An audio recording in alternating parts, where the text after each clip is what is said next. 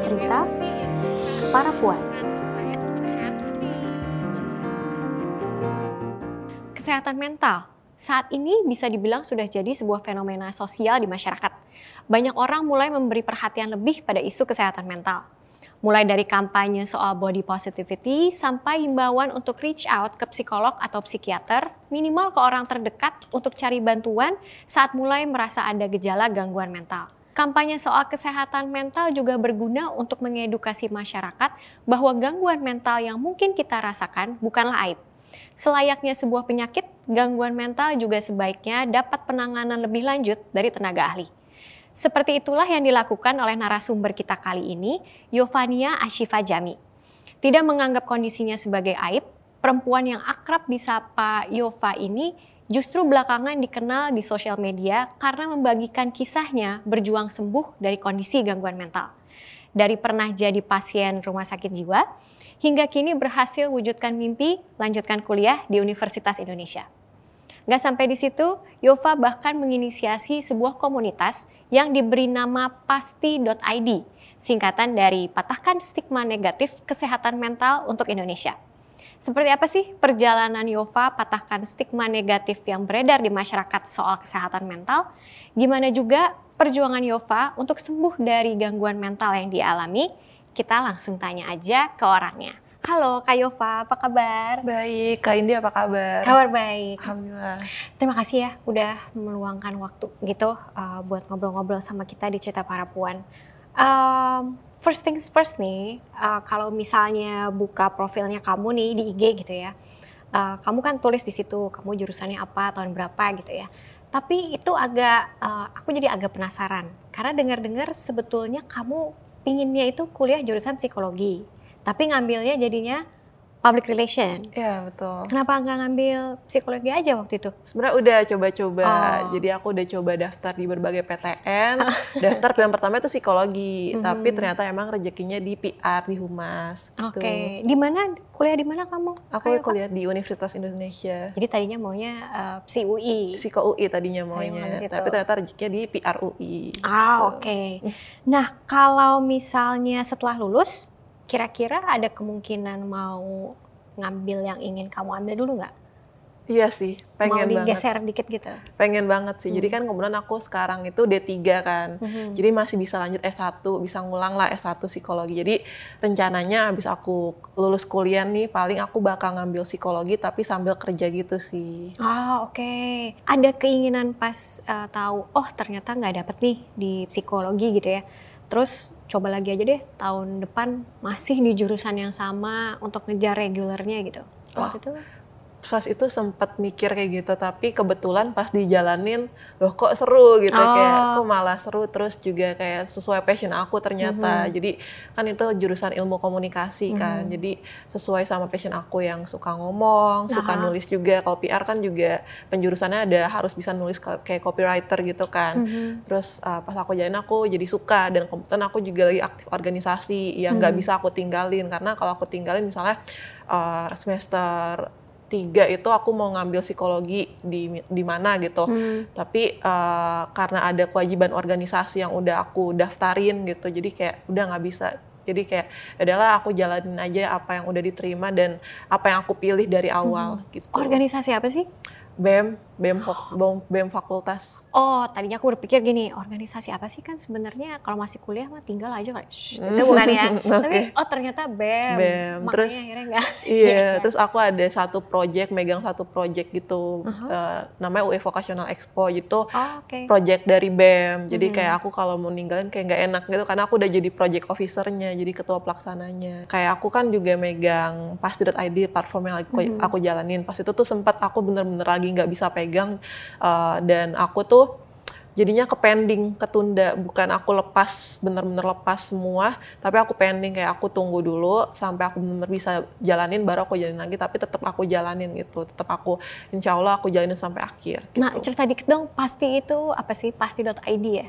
Oke, Pasti.id itu sebenarnya platform, platform Oh. kesehatan mental yang punya tujuan khusus untuk mematahkan stigma negatif kesehatan mental. Jadi hmm. pasti itu uh, singkatan dari patahkan stigma. Nah, yang mau dipatahkan stigmanya adalah kesehatan mental. Itu awalnya ber, berawal dari event yang aku laksanakan di semester 2. Kemudian hmm. aku dapat tugas dari mata kuliah pengelolaan proyek dan ajang khusus itu mostly uh, tentang gimana sih kita jadi seorang event organizer gitu. Hmm. Dan aku bikin event kebetulan dapat temanya mental health gitu dari dosen aku dan aku langsung jalanin eventnya dan ternyata tanpa disadari hmm. dan tanpa tersangka juga eventnya itu berjalan lancar banget, sukses banget, sampai hmm. banyak banget yang join dan banyak banget yang tertarik. Sampai sekarang followersnya masih ada 2000 dan aku ngerasa kayak uh, kalau misalnya itu cuma dijalin sekali gitu kayak sayang banget karena hmm. peminatnya tuh banyak banget. Jadi aku memutuskan untuk tahun selanjutnya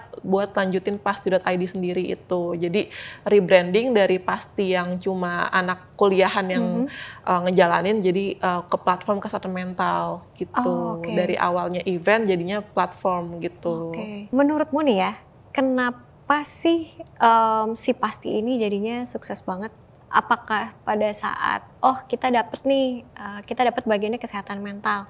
Apakah itu sesuatu yang kayak wah yay dapat misalnya. Kayak topiknya gampang nih karena banyak gitu ya.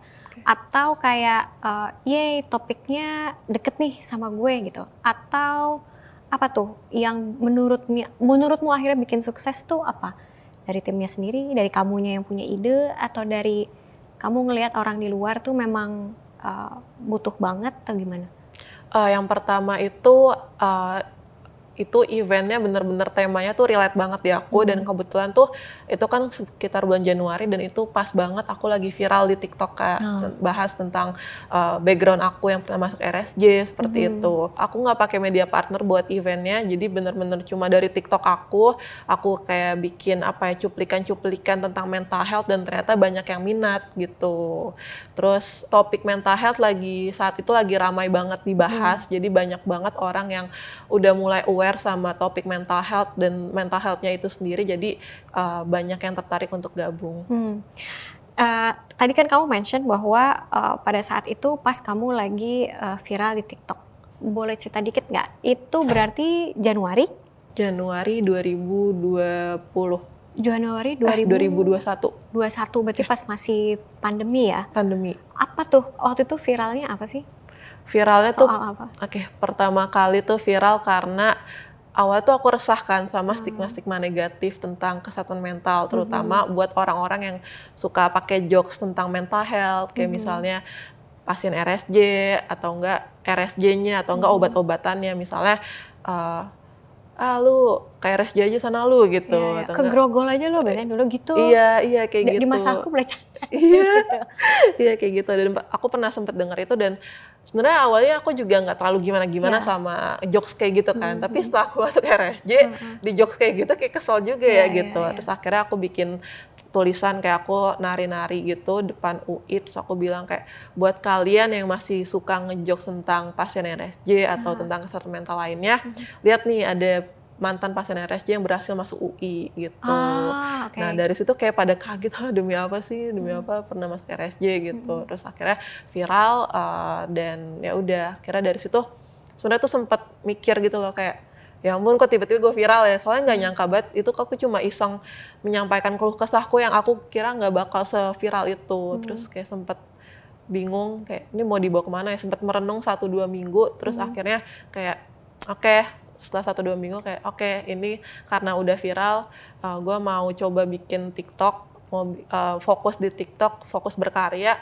uh, fokusnya di kesehatan mental dan uh. Uh, kayak nggak cuma mau viral aja tapi emang pengen bawa uh, kesehatan mental lebih baik untuk Indonesia dengan hmm. mematahkan stigma-stigma tersebut. Ah, gitu. itu dia tuh tadi ya kualitas tanggung jawabmu itu ya. Iya. Satu viral langsung berpikir ini mau diapain. Iya betul. Dan ngambil waktu beneran satu dua minggu. Uh, biasanya orang kalau viral, wah gitu ya. um, mungkin ada yang berpikir bahwa wah berarti uh, gue bisa voicing sesuatu nih gitu. Tapi kan ada juga yang akhirnya memanfaatkan itu sekedar, wah gue terkenal nih gitu ya. Betul. Tapi um, sebetulnya uh, ap, apa yang akhirnya mendorong kamu buat kayaknya uh, gue bisa pakai uh, apa namanya um, influence atau orang yang akhirnya nonton untuk uh, sebarkan sebuah pesan tertentu deh gitu.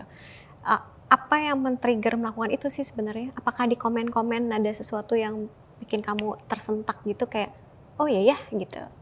Uh, kalau misalnya itu awalnya kan sempat yang bingung itu tadi mm -hmm. kan, terus ngeliat banyak banget orang yang tertarik sama kisah aku, okay. banyak banget juga yang support, uh, yang gak ngedukung tuh yang kayak um, cemooh gitu malah hmm. dikit banget gitu yang kayak sampai nggak aku hiraukan aja gitu hmm. karena emang sedikit itu yang support tuh banyak banget hmm. itu sih yang jadi trigger aku jadi kayak wah banyak banget yang dukung dan banyak banget yang emang aware sama kasus ini jadi aku pengen uh, itu jadi triggernya sih karena dari udah aku apa sih udah aku post terus ternyata banyak yang dukung terus hmm. jadinya ya udah mau coba untuk terus berkarya. Hmm.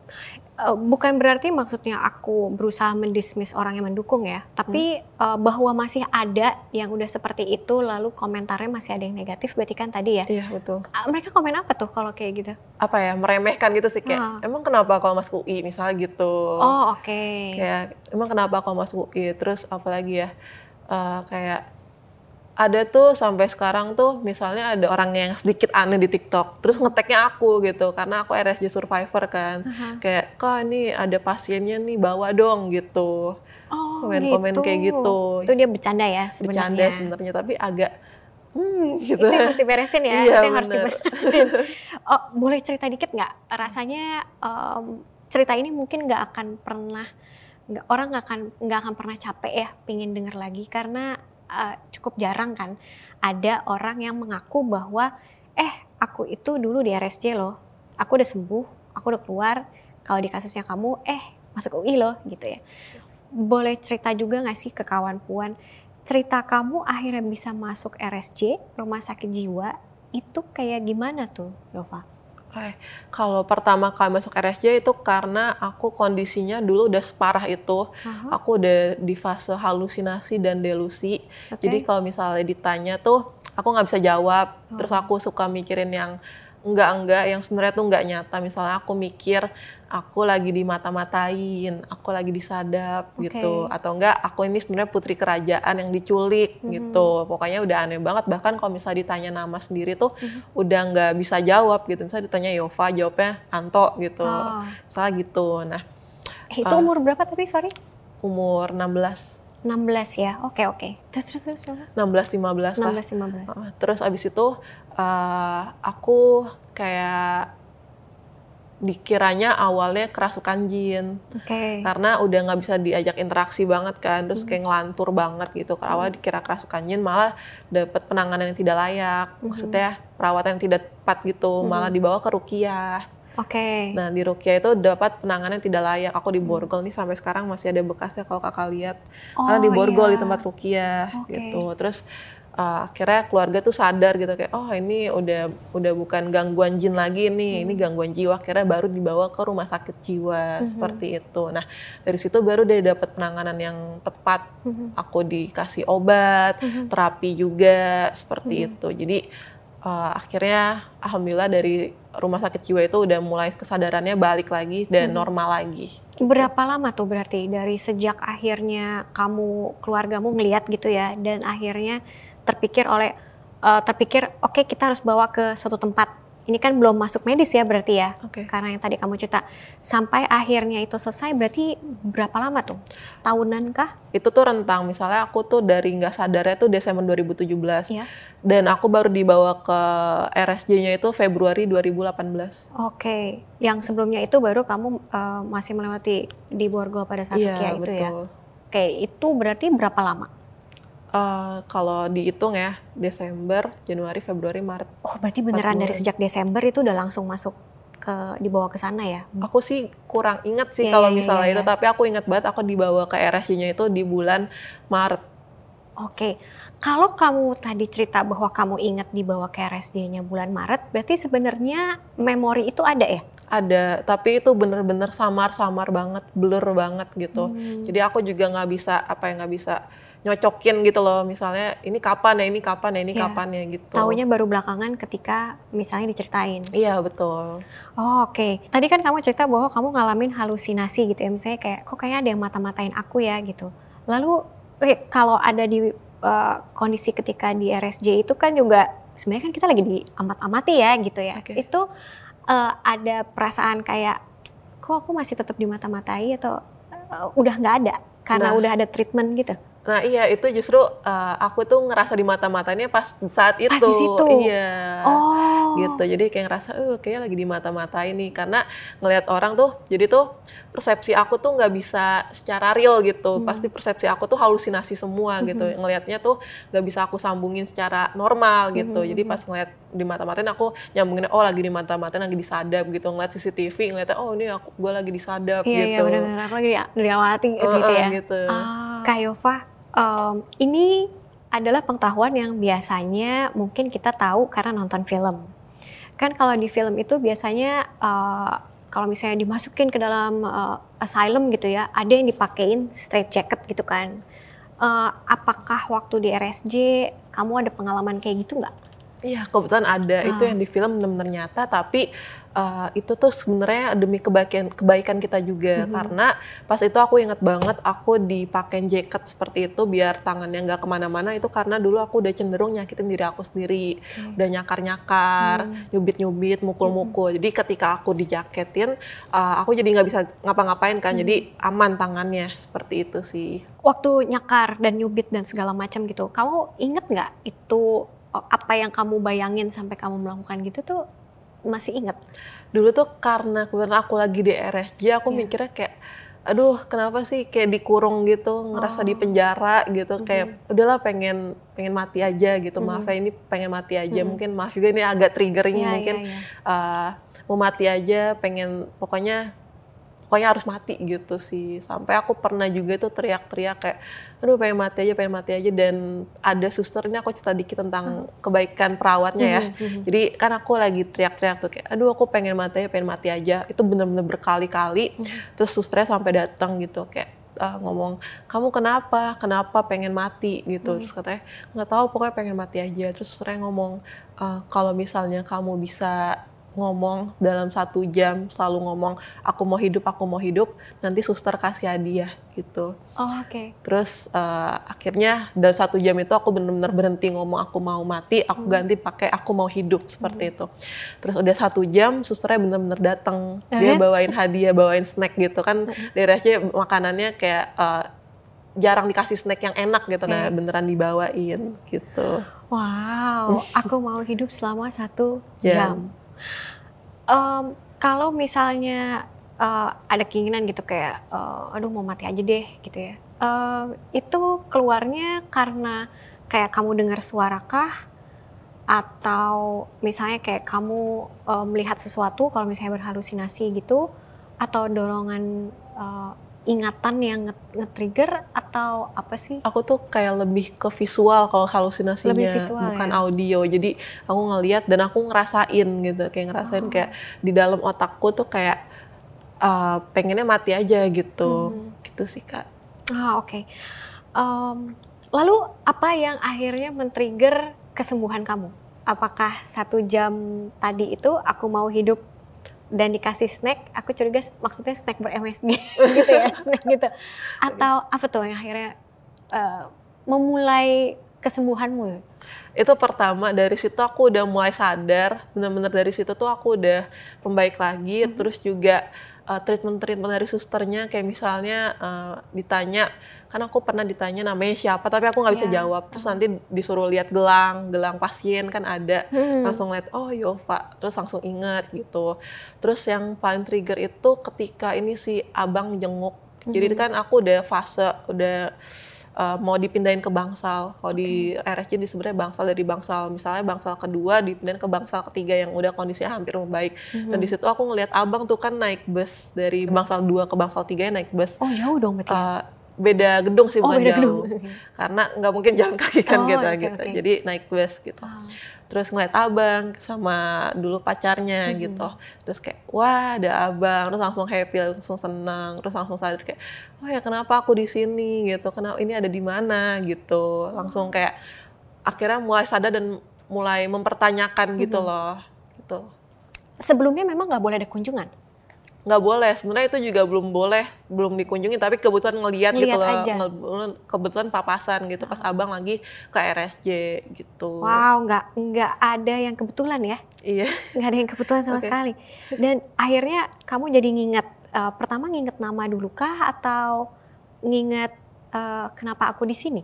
kenapa aku di sini sih kayak lebih mempertanyakan kok ada di sini ya gitu Mhm. ini di mana ya gitu Oh, Oke, tapi em, kalau abangmu kamu mengenali berarti ya? Jadi Kenal. orang tuh sebenarnya kamu mengenali. mengenali tapi sebelumnya tuh suka nggak kenal gitu tapi eh, semenjak masuk RSJ kan itu udah mulai membaik kan Mhm, jadi udah mulai kenal gitu pas ngeliat Mhm. abang langsung kayak ah abang gitu Ah, pas kamu kebaik, maksudnya pas kamu keluar pertanyaan, kenapa aku di sini gitu ya? Itu ada memori yang flashback kah? Atau misalnya ada em, m- marah mungkin karena kok aku ditaruh di sini, ini di mana? Karena nggak tahu, eh, lebih kesedih atau apa ya?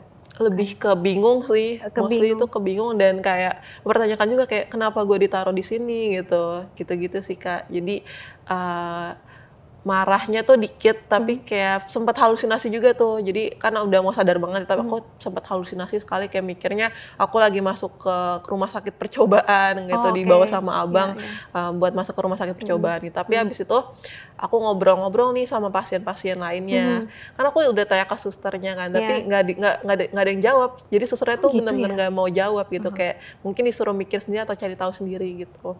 Terus uh, aku tanya ke pasien lain dan uh, pasiennya jawab, oh ini di rumah sakit jiwa. Aku langsung tahu, oh di RSJ gitu. Oh, itu Terus pas udah masuk bangsal tadi. bangsal yang udah paling bagus gitu. Paling- Oh, oke. Merasa sendirian nggak sih?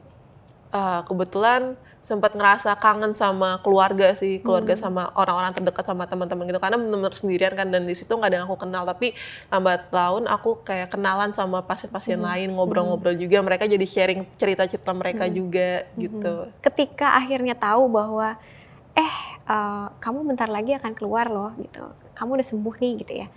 Eh, yang terlintas atau yang eh, muncul di hati atau di pikiran tuh apa sih yang pertama uh, aku tuh kayak sempet bingung gitu kan. Pasti bingung banget kok bisa sampai masuk RSJ Ya. gitu. Emang parah apa sih Ya. gitu. Terus yang kedua tuh aku dulu takut banget dijauhin sama temen-temen. Oh kalau Karena- balik gitu karena ya balik ya Kalau karena kan aku udah ngilang tiga bulan gitu Mm-mm. kan. Ngilang tiga bulan. Terus kayak pokoknya nggak ada kabar sama sekali gitu. Terus tiba-tiba datang kayak takut dijauhin apalagi kalau mereka tahu aku pernah masuk RSJ gitu. Terus takut aku nggak lulus SMA karena aku kan nggak masuk sekolah tiga bulan gitu. Tapi alhamdulillah sekolah aku baik banget. SMA Negeri 2 Bekasi itu bener-bener support aku. Bahkan aku tetap naik kelas tapi bersyarat eh, aku harus ngerjain tugas dan ngerjain ulangan yang tertinggal gitu terus eh, udah sih ketakutan aku itu tapi ketakutannya tuh nggak nggak maksudnya itu ternyata cuma cemas doang nggak perlu aku takutin karena ternyata teman-temanku eh, tetap nemenin aku sampai sekarang juga masih berteman baik. Terus juga aku masih lulus SMA bahkan bisa masuk UI gitu. Jadi itu cuma sekedar ketakutan aku aja sih. Ah, berarti jempol buat SMA 2 Bekasi ya? Iya. Kalau kita mundur lagi ke belakang dari sebelum eh, dari sebelum masa akhirnya kamu masuk RSJ, eh, ternyata apa yang sebenarnya eh, menyebabkan mentalmu itu terganggu? Apa baiknya kita sebutnya? Terganggukah? Atau ada masalahkah? Eh, terganggu boleh sih terganggu ya? Mm-mm. Apa yang ternyata menyebabkan mentalmu itu terganggu sih? Eh, pertama itu aku dulu orangnya cenderung mendem perasaan, Oke. jadi semuanya aku pendam dan sebenarnya itu hal yang nggak baik ya karena eh, mau gimana pun juga, Banyak soalnya. iya, mau gimana pun juga tuh emosi itu emang harus disalurkan gitu. Pertama tuh eh, namanya validasi emosi gitu, kita Oke. harus memvalidasi kalau misalnya marah kita marah, Mhm. kalau misalnya sedih ya kita sedih, kita harus tahu kalau itu emosi kita dan harus dirasakan gitu. Nah dulu tuh kayak misalnya dari awal aku orang tuanya kan bercerai dulu. Itu masih kecil banget dan di situ aku ngerasa kayak ah bisa lah gini doang. Orang tua cerai doang. Bisa lah gampang lah gitu. Terus aku Oke, aku kayak ngerasa baik-baik aja gitu. Padahal sebenarnya dalam hati aku kecewa banget sedih banget gitu. Terus aku pernah dibully juga. Itu aku juga uh, mikiran sama udahlah bisa dibully doang kok. Uh, bisa lah dilaluin gitu. Padahal sebenarnya dalam hati aku marah aku kecewa sama teman-teman yang ngebully aku gitu. Terus sampai akhirnya tuh di SMA aku nggak kuat gitu ngadepin semuanya. Kayak udah terlalu banyak beban yang ditumpuk. Kayak ibarat tuh balon kan balon kalau ditiup terus menerus kan meletus juga tuh. Uh, balonnya itu aku yang dianginin tiup itu masalah-masalahnya kalau misalnya masalah di ada terus ada terus bakal meledak juga gitu Hmm. nah meledaknya itu titiknya pas aku masuk RSJ itu Kalau dari kondisimu berarti bener kamu nggak cerita ke siapa-siapa gitu ya? Enggak, enggak cerita ke siapa-siapa. Bener-bener semuanya aku pendem sendiri. Eh, terus emosi yang aku rasakan tuh nggak aku salurkan gitu. Misalnya aku Ah, iya, nangis, emosi ya. ya aku nangis, aku nggak nangis, aku tahan Oh. gitu. Terus aku marah, aku tahan juga, aku pendem. Jadinya kayak bener-bener apa ya udah udah di dalam sini tuh isinya emosi semua. Hmm. Jadi meledak gitu di satu waktu. Jadi abangmu juga nggak tahu pada saat itu. nggak tahu bahkan dulu orang tua aku tuh baru tahu aku dibully semenjak aku diundang sama beberapa artis masuk podcast itu mereka baru tahu deh kamu pernah dibully sampai segitunya dulu aku Kenapa? Oke, eh, sebenarnya apa sih yang membuat kamu merasa udahlah nggak usah cerita gitu? Karena aku uh, lebih ke nyepelein masalah sih Oh, malah Jadi, karena nyep, iya, Uh, iya, iya. nyepelin kayak udahlah dibully doang kayak tadi pemikiran Iya, aku kayak iya. udah dibully doang bisalah kan aku kuat gitu Aha. istilahnya kayak sok kuat gitu Iya. sok kuat yang sebenarnya tuh uh, menurut aku itu berat juga tapi aku sepelekan gitu aku Hmm. anggap enteng gitu Mhm. jadi kayak bilang ya, pembulian dan terus aku juga lebih ke malu sih kayak kalau misal orang tua aku tahu aku dibully aku malu gitu kan karena Hmm. uh, ya siapa sih yang nggak malu kalau dibully gitu Mhm. jadi kayak aku nggak pengen orang tua tahu gitu kalau dulu Tapi bullying yang kamu alamin di sekolah itu eh, verbal kah atau fisik atau? Eh, lebih ke verbal perkataan. Aku dulu pernah dikatain kuda, Mhm. pernah kena cyberbullying juga. Jadi pas itu eh, fotoku, aku lagi pakai kacamata baru di share di grup angkat, eh, di grup kelas. Hmm. Terus fotonya itu di SS terus dimasukin ke salah satu spam account temen aku. Terus di Hmm. situ komennya tuh ngata-ngatain kayak sampai sekarang masih ada buktinya sih kayak hahaha. Pokoknya ngata-ngatain ada yang bilang aku kayak setan Jepang, haha ngakak banget gitu-gitu deh. Mhm. Gitu sih kak. Itu terjadinya eh, bukan SMA, SMP, SMP. SMP. Selama tiga tahun tuh. Iya tiga tahun. Ini kadang-kadang pernah nggak dibully tapi tuh ntar ada lagi yang ngebully gitu sih. Hmm, ganti-gantian aja mereka ya ganti-gantian. gitu ya. Eh, itu em, kamu masuk RSJ itu kan berarti eh, udah kelas udah lulus SMA kah? Satu SMA. Satu SMA masuknya. Itu kan eh, deket banget ya dari SMP ke SMA-nya itu. Em, momen yang mana tuh Kayova yang akhirnya eh, mungkin istilahnya akhirnya snap ya udah nggak udah nggak bisa lagi nih gitu Eh, itu pas apa yang terjadi kamu masih ingat Eh, snapnya itu aku nggak bisa tidur beberapa hari gitu. Oh. Jadi bener eh, ti- nggak bisa tidur hampir seminggu kalau nggak salah. Terus bangun-bangun, bangun-bangun tuh udah langsung halusinasi delusi gitu. karena apanya kamu masih ingat Karena aku overthinking sih. Jadi nggak bisa tidurnya tuh karena kebanyakan mikir kayak, aduh kenapa gue dibully, kenapa orang tua gue cerai. Pokoknya pikiran-pikiran yang negatif. Nah, eh, pikiran-pikiran negatif itu bikin aku nggak bisa tidur, bikin aku insomnia. Pas bangun tuh aku langsung halusinasi gitu. teman SMP dan teman SMA sama kah Beda, beda beda tapi kayak kan masih ada komunikasi gitu lah ya. Ada juga temen aku yang ngebully aku terus masuk SMA yang sama gitu. Oh, oke. Em, penasaran sih ketika eh, karena kan ya aku juga kan pernah dibully gitu ya. Ketika misalnya aku tahu eh, orang yang ngebully aku di SMP akan masuk SMA yang sama, biasanya kan kayak aduh gue bakal ketemu dia lagi nih gitu ya. Iya. Em, rasanya tuh pinginnya kan kalau kayak gitu tuh bersih gitu loh kayak beneran lembaran baru gitu. Iya benar. Em, itu tidak pernah terpikir kayak boleh SMA yang lain aja nggak? Pernah, pernah dulu aku nangis masuk SMA yang itu. Oke. Jadi bener, mau boleh nggak sih aku masuk SMA satu aja gitu Iya. kan dulu. Karena aku dulu pas di SMA 2 tuh ada yang ngebully tapi Hmm. karena dulu aku tuh nggak bisa nggak bisa nggak cerita ya. iya nggak bisa cerita terus juga SMA 1 tuh kebetulan jauh dan SMA 2 Hmm. tuh dekat. Jadi eh, aku disuruh masuk SMA 2 gitu yang deket gitu, yang Hmm. enak juga. Terus kayak uh, aku sempet nangis tuh masa SMA ya Allah ketemu yang ngebully gue Iya, lagi iya, gitu iya. gitu kan terus ya udah jadinya kayak ya udahlah tapi coba aja tapi malah beruntung juga sih karena ternyata SMA 2 baik banget kayak yang Itu ngebantu dia. aku uh, bisa tetap masuk uh, lulus dan keterima di UI juga Hmm. mereka bantuin juga Agak penasaran sedikit nih. apa nih Ini keluar dari list pertanyaan ya. Tapi temanmu yang ngebully itu akhirnya ada yang pernah minta maaf gak sih? minta maaf tapi setelah viral sih Setelah- minta maaf. iya, ya setelah, setelah viral, viral ya. minta maaf kayak ada yang bilang kayak mereka tuh dulu nggak nyadar lah gitu mereka bilang dulu masih kecil lah gitu aku sempat upload juga sih di TikTok uh, permintaan maaf mereka tapi kayak banyak yang bilang tuh permintaan ma- permintaan maaf mereka tuh kayak apa ya kayak kurang gitu karena Hmm. ada beberapa dari mereka yang malah ngebela diri gitu loh kayak maaf ya masih bocil pas itu gitu-gitu deh Hmm. tapi uh, walaupun mereka ada beberapa juga yang belum minta maaf aku tetap maafin mereka sih mau gimana pun mereka ya kata orang minta maaf yang nggak ikhlas gitu aku tetap Hmm. maafin Kamu luar biasa sih. Kalau soal eh, cerita sendiri deh ya gitu. Em, kan tadi kamu bilang bahwa kamu memendam semuanya, kamu nggak cerita. Eh, ada kalanya mamamu baru tahu pas dengerin eh, apa namanya video podcast. Itu pun bukan pas syuting, malah pas sesudahnya gitu. Kapan akhirnya kamu terbuka cerita ke orang tua? Eh, setelah abis syuting orang tua nonton terus papa juga nonton. Itu papa katanya sampai nggak masuk berapa hari karena sakit kepikiran aku. Terus akhirnya kita ketemu terus kita ngobrol-ngobrol kayak hati ke hati gitu. Hmm. apa sih yang sebenarnya harus diperbaiki dalam hubungan keluarga ini Hmm. gitu. Itu pas sama papa ya pas sama mama. Emang aku eh, rutin sih rutin hati ke hati kayak ngobrol-ngobrol gitu apa yang aku rasain gitu Dan itu udah setelah semua momen kamu bahkan udah sampai keluar dari RSJ, ternyata mereka baru terbuka, oh problemnya kalau diurut sampai ke situ ya. iya betul Ah oke. Em, apakah mereka saat itu taunya cuman karena perceraian, jadi nggak tahu soal bullyingnya gitu?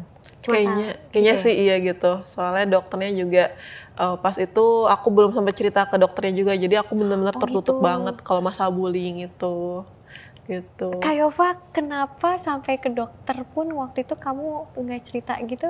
eh, tetap kenapa itu? Kenapa? karena pas itu lebih ke malu sih kayak Oh, aku tuh iya. nggak pengen orang tahu aku pernah dibully gitu Hmm. bahkan kalau ke temen SMA aku juga aku nggak cerita gitu Em, lebih karena eh, malu pernah dibulinya kah atau malu bahwa ternyata kamu berusaha kuat tapi nggak sekuat itu kah atau malu karena pernah dibully. Jadi kayak aku tuh nggak pengen orang tahu. Aku taunya pengennya Yova orang biasa-biasa aja gitu. Dan nggak Oh. pengen orang tahu kayak masa laluku yang buruk gitu loh. Oke. Em, setelah 21 hari, em, yang aku tuh sebetulnya aku aku tidak tahu standarnya itu seperti apa. Apakah 21 hari itu termasuk cepat? Atau di itu standar? Memang rata-rata 21 hari kah? Atau Oke, kebetulan kan aku pakai BPJS tuh kak. Mhm. Jadi kalau BPJS emang maksimalnya 21 hari gitu. Kalau misalnya eh, nggak pakai BPJS bisa lebih, tapi itu udah standarnya sih biasanya orang Oke. udah sembuh di eh, udah bukan sembuh sih kayak mulai normal lagi di Mhm. 21 hari itu. Makanya BPJS matokinnya 21 hari. Oke, jadi ketika akhirnya kamu udah keluar dari RSJ, eh, itu apa sih kata-katanya? Apakah dinyatakan sembuh atau kayak tadi kamu bilang eh, dinyatakan sudah normal lagi? Eh, apa sih ininya kayak eh, misalnya clean bill of health-nya itu eh, di tertulisnya tuh seperti apa sih? Sebenarnya tuh nggak ada tertulisnya, tapi kalau Ah. mau misalnya diklaim gitu, Di- eh, dinyatakan stabil. dinyatakan stabil. Stabil. Oke, jadi bukan sembuh atau normal tapi stabil. Stabil.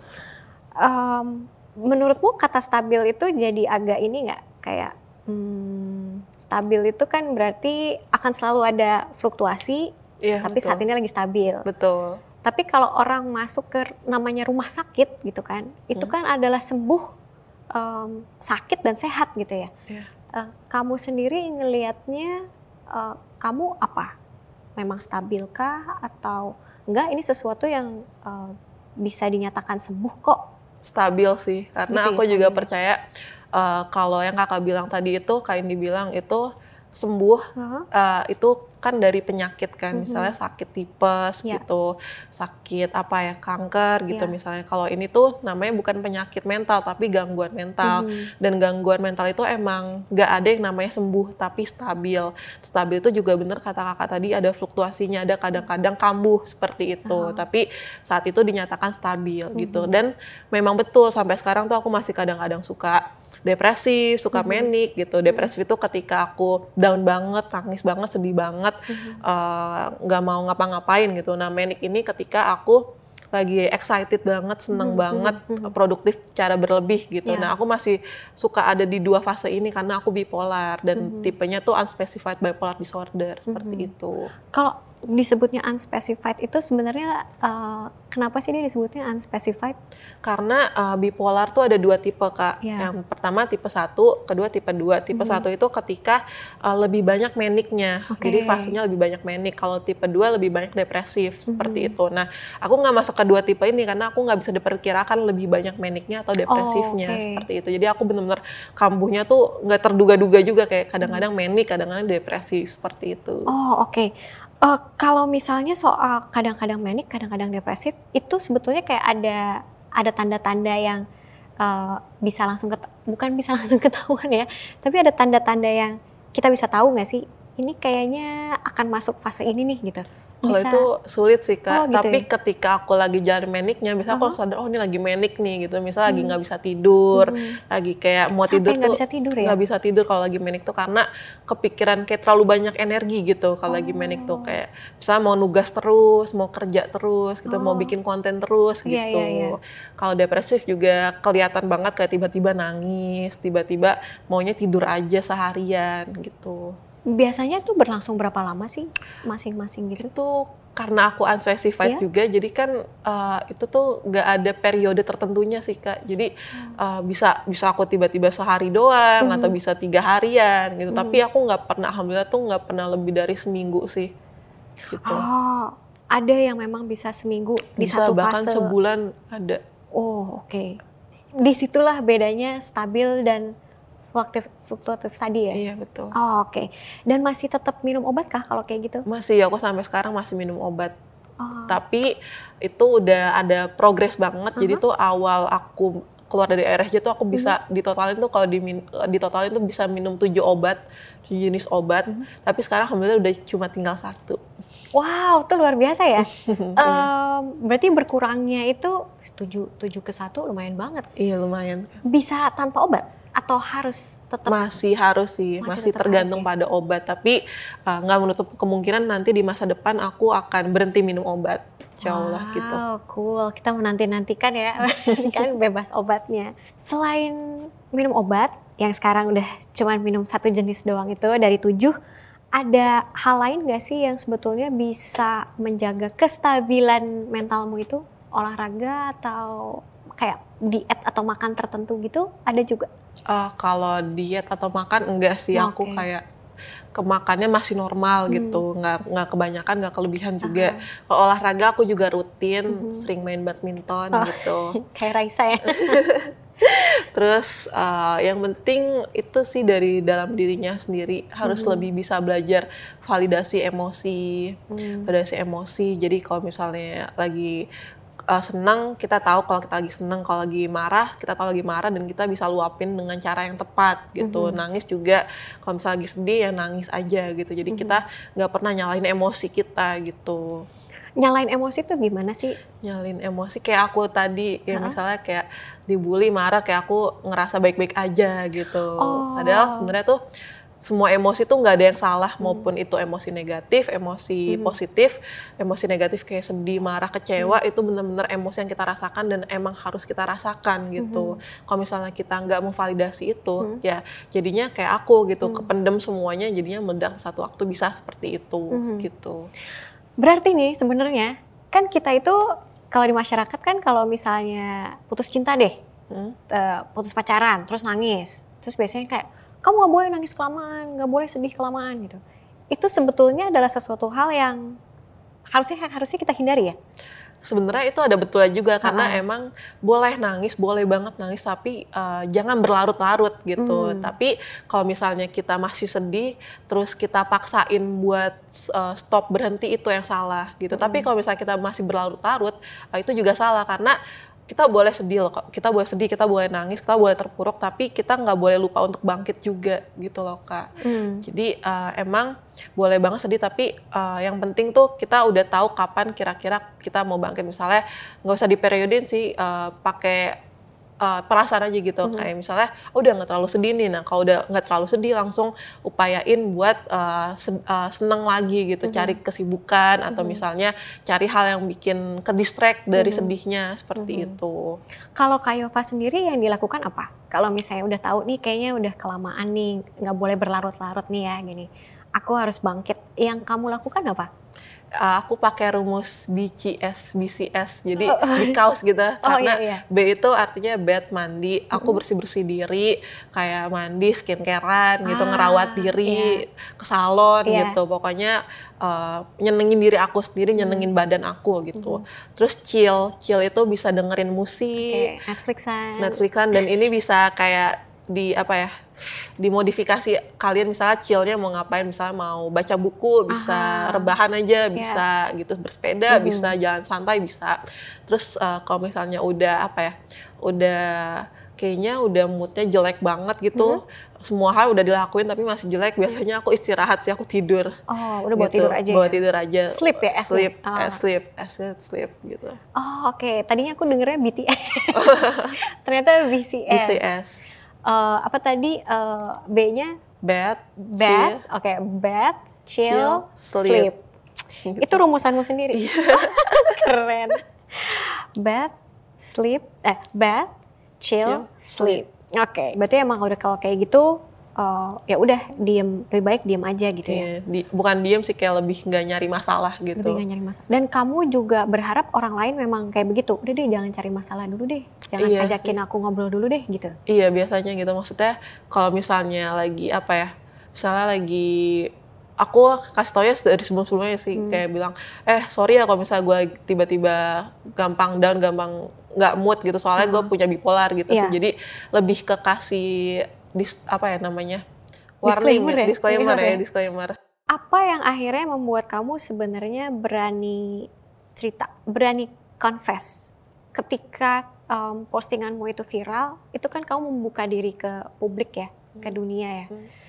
Eh, aku ini eh, dulu pernah ada di rumah sakit jiwa gitu kan. Setidaknya kamu ngomong ke semua orang tuh, udah bukan orang terdekat lagi. Em, apa yang akhirnya membuat kamu berani sih sebenarnya? Kamu pikir lama dulu juga nggak sih? Kayak dua minggu juga gitu? Atau enggak nih udah sikat aja deh gitu. Post soalnya dulu aku tuh nggak nyangka bakal viral gitu loh. Hmm. jadi kayak ah udahlah asal post aja. Dan itu tuh cuma sekedar keresahan aku yang pengen aku tuangkan. Dan aku tuh kayak awalnya tuh nggak mikir kayak oh iya kan orang tuh jadi jadi tahu gue pernah masuk RSJ gitu nggak kepikiran sampai situ terus Oke. pas pas tahu eh, aku tuh disadarinnya sama mama kamu emang nggak apa-apa ngebuka diri kamu kayak gitu gitu Mhm. loh terus aku yang kayak "Ah, iya juga ya terus yang baru tuh mikir Mhm. satu dua minggu Mhm. itu kayak gitu jadi awalnya tuh aku juga nggak nggak Ya. nggak nyadar gitu kalau oh iya kan jadi kebuka ya Iya, gitu iya, iya, iya. Orang tua pernah nyolek nggak sih yang kayak, kok kamu ngomong-ngomong sih gitu?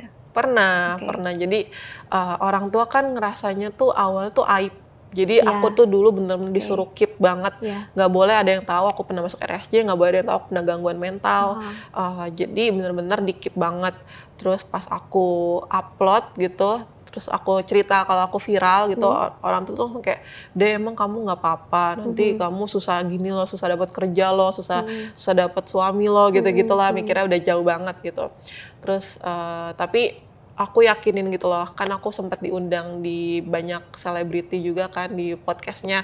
Di situ mereka beraniin diri buat nonton. Awal tuh uh, misalnya papa takut nonton Iya. kakek nenekku juga takut nonton tapi akhirnya mereka tonton dan mereka jadi malah dapet apa ya pandangan baru gitu loh. Kayak oh iya bener juga ya. Sebenarnya ini bukan aib. Kenapa dari dulu uh, kita berusaha tutupin ya? Gitu. Akhirnya mereka tersadarkan juga kayak oh ini nggak uh, usah bukan aib dan nggak usah ditutupin dan uh, aku udah hebat bisa ngelaluin semua itu. Sehingga makanya pasti itu jadi sangat masuk akal ya.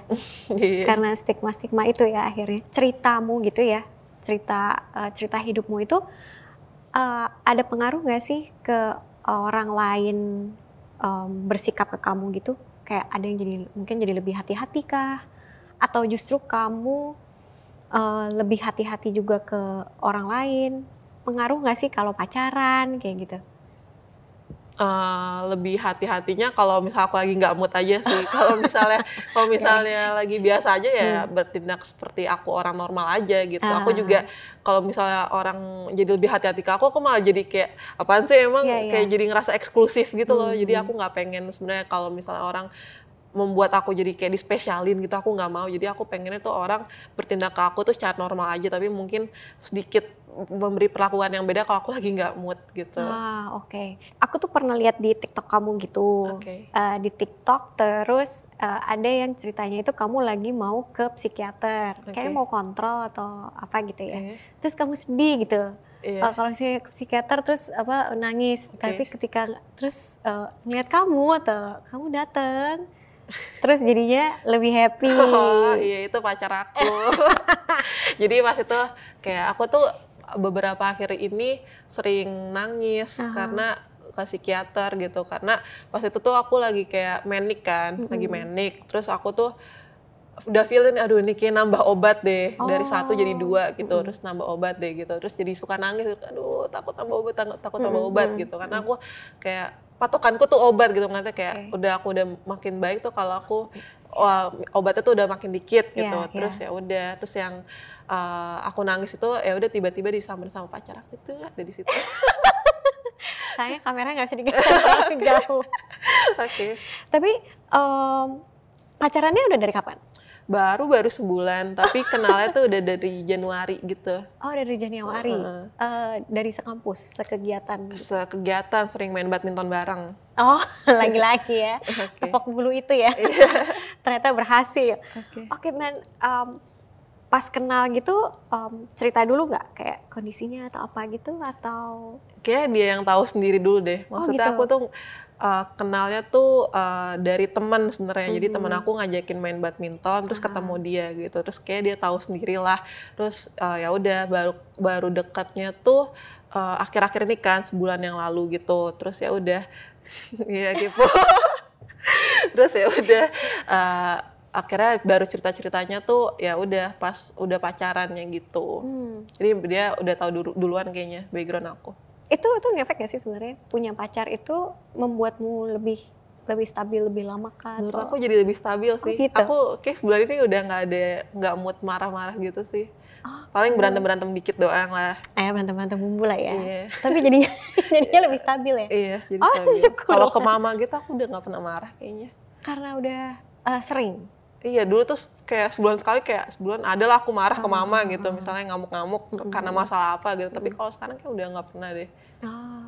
Kalau ke papamu, aku sempat lihat postingan ada postingan uh, kamu hadap-hadapan sama papamu ya. Oh iya Kayaknya itu heart to heart juga ya. Uh, heart to heart juga itu uh, papa tuh orangnya gampang banget tersentuh gitu. Hmm. Apalagi kayak baru pensiun kan jadi hmm. mungkin itu ngefek juga uh, kalau sama papa tuh aku sempat berantem besar juga, mm-hmm. sempat berantem besar terus sampai berapa bu berapa bulan atau nggak nyampe sebulan aku lupa pokoknya baru baikan gitu. Mm-hmm. Tapi uh, papaku tuh jadi lebih ini sih setelah kejadian aku viral tuh jadi lebih sayang ke aku kayak maksudnya uh, mungkin sayangnya sama tapi kayak lebih ditunjukin sayangnya ke aku gitu. Hmm.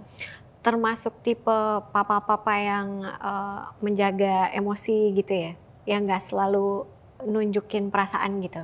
Uh, papaku termasuk yang nunjukin perasaan hmm. sih, maksudnya kayak kalau nggak suka dia ngomong yeah. gitu. Bahkan kita tuh dulu seleknya karena itu karena dulu papa agak kasar, agak, agak bukan kasar keras, agak keras gitu, hmm. tegas gitu. Hmm. Dan aku tuh orang nggak bisa ditegasin, hmm. gitu. aku nggak bisa dibentak orangnya. Hmm. Jadi ketika aku dibentak, biasa aku bentak balik gitu. Hmm. Dan itu malah memicu konflik kan yeah. biasanya gitu. Jadi pernah berantem gara-gara itu. Tapi semenjak itu papa jadi udah nggak terlalu keras lagi sih. Oke. Okay. Um, ini bukan bermaksud membandingkan sih, okay. tapi sebenarnya kamu lebih dekat ke mamamu atau papamu? Itu sulit sih karena sebenarnya dari awal tuh uh, dari aku kecil aku hmm. deketnya sama papa. Tapi kebetulan hak asuhnya ada di mama. mama. Jadi aku deket juga sama mama. Hmm. Tapi aku juga tetap deket sama papa gitu kok. Jadi kalau ditanya lebih deket sama siapa? Kalau secara uh, deketan pasti deket sama mama karena aku tinggal sama mama. Hmm. Tapi aku juga deket sama papa gitu. Ah oke okay, oke. Okay. Kawan puan, um, kita mau main games dulu nih sama Kak Yova. Namanya games, gampang namanya. Games tebak nama binatang. Um, jadi uh, aturannya gini, di sini ada uh, huruf-huruf. Terus nanti kita akan ambil ganti-gantian satu-satu. Uh, terus kita akan tebak, uh, nam, bukan tebak, kita harus uh, bilang nama binatang dari huruf awalannya itu. Kalau misalnya gagal menjawab, kita harus makan uh, ini ini permen aneka rasa gitu yang kayak di Harry Potter kayaknya ya. Ya ya. Uh, mungkin ada yang rasanya enak, ada yang rasanya nggak enak. Oke. Okay. deg-degan. Iya makanya nih. Sebenarnya deg-degannya karena ininya sih. Uh, berarti kita mulai dari aku dulu. Oke. Okay. Aku dulu ya. Asal nggak dapet yang hurufnya X gitu. Oke. Okay. B. Beruang. Hmm, babi. Oke. Okay. B. Beli bis. Bangu. Oke. okay. Uh, um, uh, burung? Nggak boleh ya? Jadi aku makan? Iya, makan. Oke. Okay. Rasa apa, Kak? Hmm asa karet sepatu. Silahkan Kak Yopa, mumpung saya ngunyah. Jangan Z, eh Z masih bisa ya. H, ayam. Angsa? Ada di rumah juga, suka ada di rumah. Anjing. Eh iya, terus aku nggak punya deh jadinya. uh, uh, kalau bahasa Inggris terus nggak boleh gitu ya? Nggak boleh. Kenapa sih aku makan terus? Uh, ya nggak kepikiran. Apalagi sih ah nggak tahu juga. Hmm ini bawa lantai rumah sakit. Ya ampun.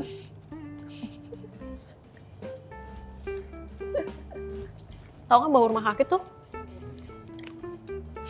Kayak bawa lantainya Berarti aku kan? Iya. Hmm, hmm, hmm. Kamu belum makan sama sekali ya? Jago nih. Oke, ini terakhir ya? Kak. Wow. Kijang. Kelinci. Kambing.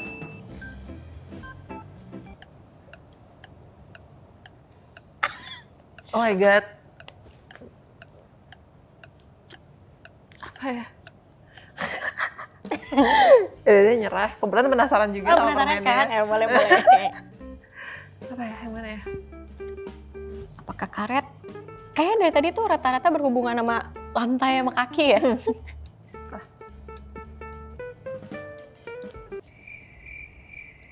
Apa kak?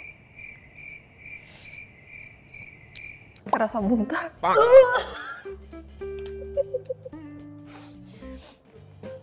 Akhirnya ya di penghujung games Kayova dapat juga. Oke, Kayova. Um, cerita kamu itu kan luar biasa banget ya. Menurut kami tuh cerita kamu luar biasa banget. Perjalanannya itu uh, turun naik, tapi uh, ya kami senang lah gitu ya karena kamu bisa berbagi dan itu akhirnya jadi bermanfaat buat orang lain gitu. Kamu udah uh, bikin pasti. Masih ada nggak life goals lagi yang kira-kira kamu pengen uh, raih gitu? Aku pengen jadi uh, orang yang bisa matain stigma negatif kesehatan mental itu sih dan uh, life goals aku yang buat deket deket Hmm. ini tuh aku pengen semoga pasti ID tuh bisa sukses eventnya di Mhm. Hari Kesehatan Mental Sedunia, target donasinya terpenuhi dan acaranya juga terpenuhi target audiensnya dan bisa viral juga maksudnya bisa orang-orang tuh tahu pasti.id itu apa seperti Mhm. itu sih. Aku lagi fokus ngembangin pasti.id untuk saat ini. Kalian bisa cerita, kasih tahu aja langsung ke kawan puan, pasti.id itu bisa bisa dicek di mana sih? Jadi pasti.id itu bisa dicek di uh, Instagram ada @pasti.id dan kalau mau tahu info-infonya bisa cek TikTok aku juga di @rsjsurvivor dan uh, untuk saat ini bakal ngadain beberapa event.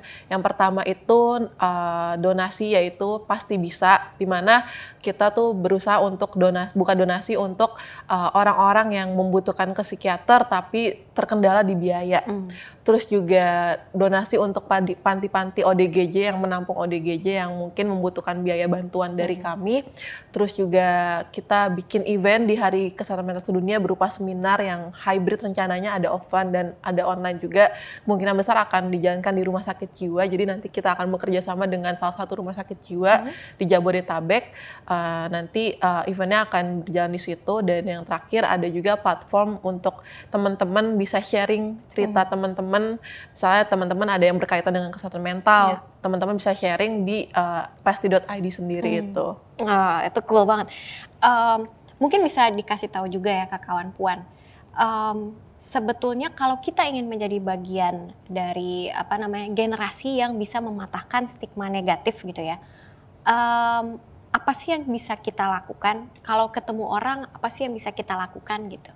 oke yang pertama uh, kira-kira tuh jangan apa ya jangan gampang ngejudge gitu. Hmm. karena uh, kan sekarang kita apa ya banyak apa generasi yang kayaknya judgmental banget. Kayak ini ini aneh dikit dijudge gitu. Hmm. ada bermasalah dikit dijudge. Dan itu sebenarnya uh, bikin apa ya bikin stigma stigma baru. Kayak misalnya ada orang yang punya mental health dijudge-nya gimana gitu. Nah itu bisa uh, melahirkan stigma stigma baru. Kayak uh, ngelihat orang yang punya masalah kejiwaan kayak oh ini orang nggak bisa produktif gitu Ah. pasti nggak bisa produktif nggak bisa berprestasi kerja aja nggak bisa ngandalin emosi aja nggak bisa gimana kerja misalnya kayak Hmm. gitu nah itu sebenarnya masih harus dikurangin sih biar uh, nggak nggak terlalu ngejudge lah gitu Oke.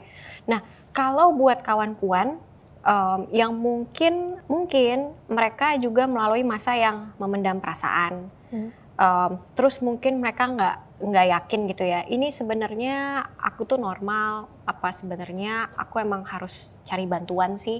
Eh, Kira-kira ada yang bisa kamu sampaikan nggak ke kawan puan yang lagi merasa kayak gitu? Yang pertama tentu saja tadi udah aku jelasin panjang lebar tentang validasi emosi. Kalau bisa teman-teman tuh lebih belajar lagi untuk memvalidasi emosi teman-teman.